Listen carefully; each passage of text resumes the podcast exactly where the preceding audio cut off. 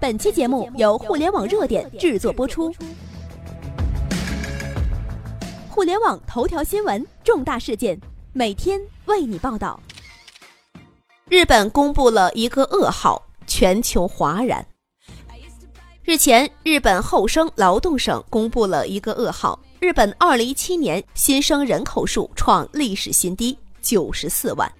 这创下了日本1899年有统计数据以来的最低值，而今年日本死亡人数估算值为134.4万人，这意味着日本今年人口将自然减少40.3万人，这也是该指标首次超过40万。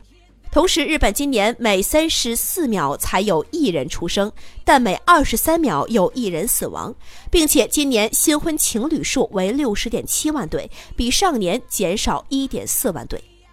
按照这个速度，二零五三年日本人口将跌破一亿，到二零六五年日本人口将降至八千八百零八万，并且届时超过百分之四十的人口都是老年人。不过，更让人惊讶的是下面这组数据。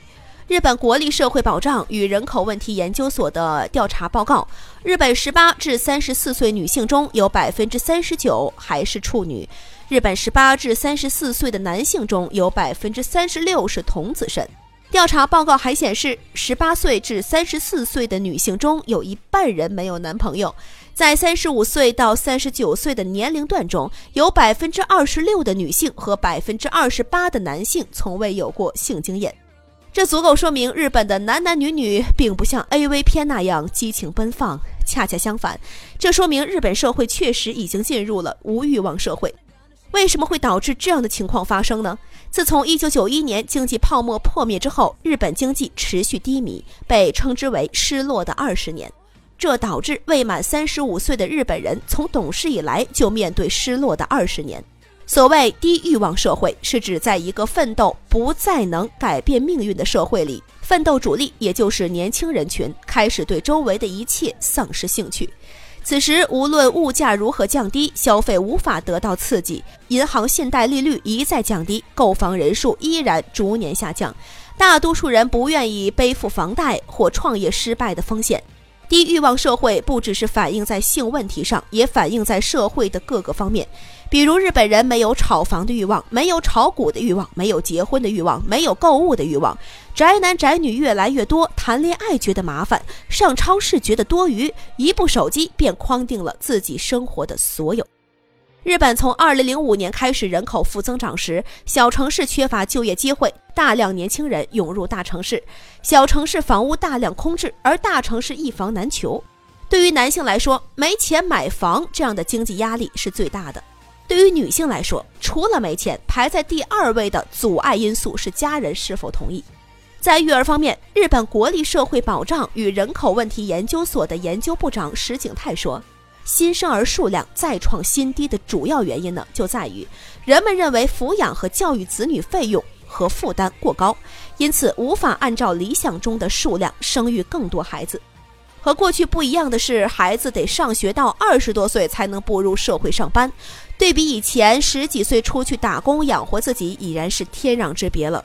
那么由此可见，日本年轻人也并非不想生，而是不敢生啊。同时，日本年轻人看着自己父母辛劳生活，越来越不愿意结婚了，晚婚的年龄也是一再推高的。男人觉得自己婚后就像是一部挣钱的机器，拼命努力还满足不了一家人的美好生活。而女人们呢，也是感觉到了结婚生子，整天待在家里伺候孩子、伺候老公，失去了人生的价值。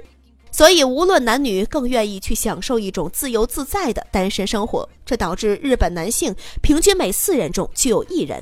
而女性平均每七人中也有一人是终生未婚的。他们越来越倾向于不结婚、不生子，因为他们觉得这会让自己增添一辈子的负担。他们更倾向于过一种自由自在的生活，一个人独居蜗居。低出生率带来的一个问题就是消费的萎缩。日本的年轻人对于买车、奢侈品之类的消费被嗤之以鼻，宅文化盛行，一日三餐因陋就简。虽然随着互联网和物联网时代的到来，新技术、新产品层出不穷，但是除了一部手机，其他商品再也调动不起年轻人购物的兴趣。看不到年轻人买汽车，看不到年轻人买房子，LV 包包没人碰，电视机的销量大跌。你如何宣传大拍卖、大出血？年轻人就是心不动，脚也不动。年轻人数量也是逐年减少的，消费市场更加趋于饱和和低迷。你有没有车？有没有房？对于许多日本的年轻人来说是毫无意义的话题。东京这么一个大国际的大都市，百分之八十五的年轻人结婚时租房子结婚，只有百分之五的年轻人买汽车。这种低于物质的低欲望，使得银座街头的奢侈品变得毫无价值，甚至日本的空房子越来越多。总务部二零一四年调查结果显示，日本全国住宅总量达到六千零六十三万户，其中闲置空房八百二十万户，也就是说嘛，每七户住宅中就有一户是空置的。村野综合研究所表示，如果不解决这个问题，空房比率将在未来十年提高到百分之二十，但与此同时，日本人又不得不面对另外一个让他们有一些哭笑不得的现象。数据显示，以东京为中心的日本首都圈人口正在迅速膨胀，东京爆满，乡村鬼城，这一现象可能成为未来数十年困扰日本的怪病。低欲望社会是资本主义国家到一定阶段的必然表现。因为资源和资本越来越掌握在少数人的手里，这些人通过联姻、设置门槛这样的手段，不断的巩固自己的地位，而大众呢，能得到的东西就越来越少了。于是，大家慢慢的放弃奋斗，对周围的一切麻木不仁。不仅日本，我们再看看那些成熟的资本主义国家的年轻人是什么状态吧。在美国，他们叫做千禧一代；在英国和澳洲，他们叫做 Y 一代。在瑞典，他们叫做冰湖一代；在德国，他们是也许一代；在西班牙，这代年轻人直接被叫做美美一代。他们既不上学，也不上班，成天待在家里无所事事。英国卫报展开了一项调查，结果显示，西方社会年轻人和上一代人的财富鸿沟愈发巨大。在美国，三十岁以下的年轻人比退休人群要穷。在英国，退休人群的可支配收入的增幅相当于年轻人收入增幅的三倍。意大利、法国、西班牙、德国、加拿大也同样存在这种情况。还有一些国家，年轻人工资缩水的程度甚至超过了2008年全球金融危机带来的冲击。曾经“读书改变命运，知识就是力量”是社会上流行的口号。而现在，越来越多的人发现，努力和奋斗是很难改变命运的。勤劳致富作为社会最传统的美德和习惯，正在离世界远去。有句话说得好：“如今的年轻人，晚上想想千条路，早上醒来走原路。”他可能指的是年轻人不够有决心，但是也变相说明了年轻人的无奈。一套房子就足以让一个年轻人少奋斗二十年。也足以让一个年轻人多奋斗二十年。举一个例子，如果你是一个刚刚毕业的大学生，每月拿着几千块的收入，然后租一个小单间，但这套单间的价值却需要你三十甚至五十年的工资，你是否觉得人生太无望了呢？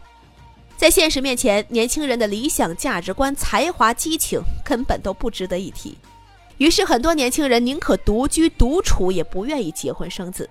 其实，世界要做的就是打破各种阻碍，促进资源流动，然后剔除各种坐享其成的既得利益者。因为衡量一个社会是否健康有朝气，只有一个标准，那就是看这个社会的机制能不能让最勤劳、最有正气且最具有创造力的那批人行动起来。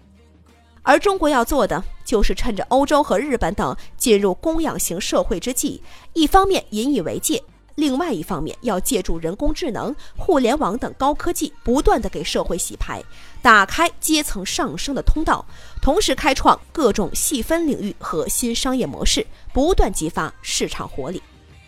我相信，中国离世界第一强国目标已经指日可待。我们的微信公众号“互联网热点”粉丝已经突破了八十二万了，没关注的记得在微信搜索“互联网热点”，记得关注。朋友们，我们在那里等候你。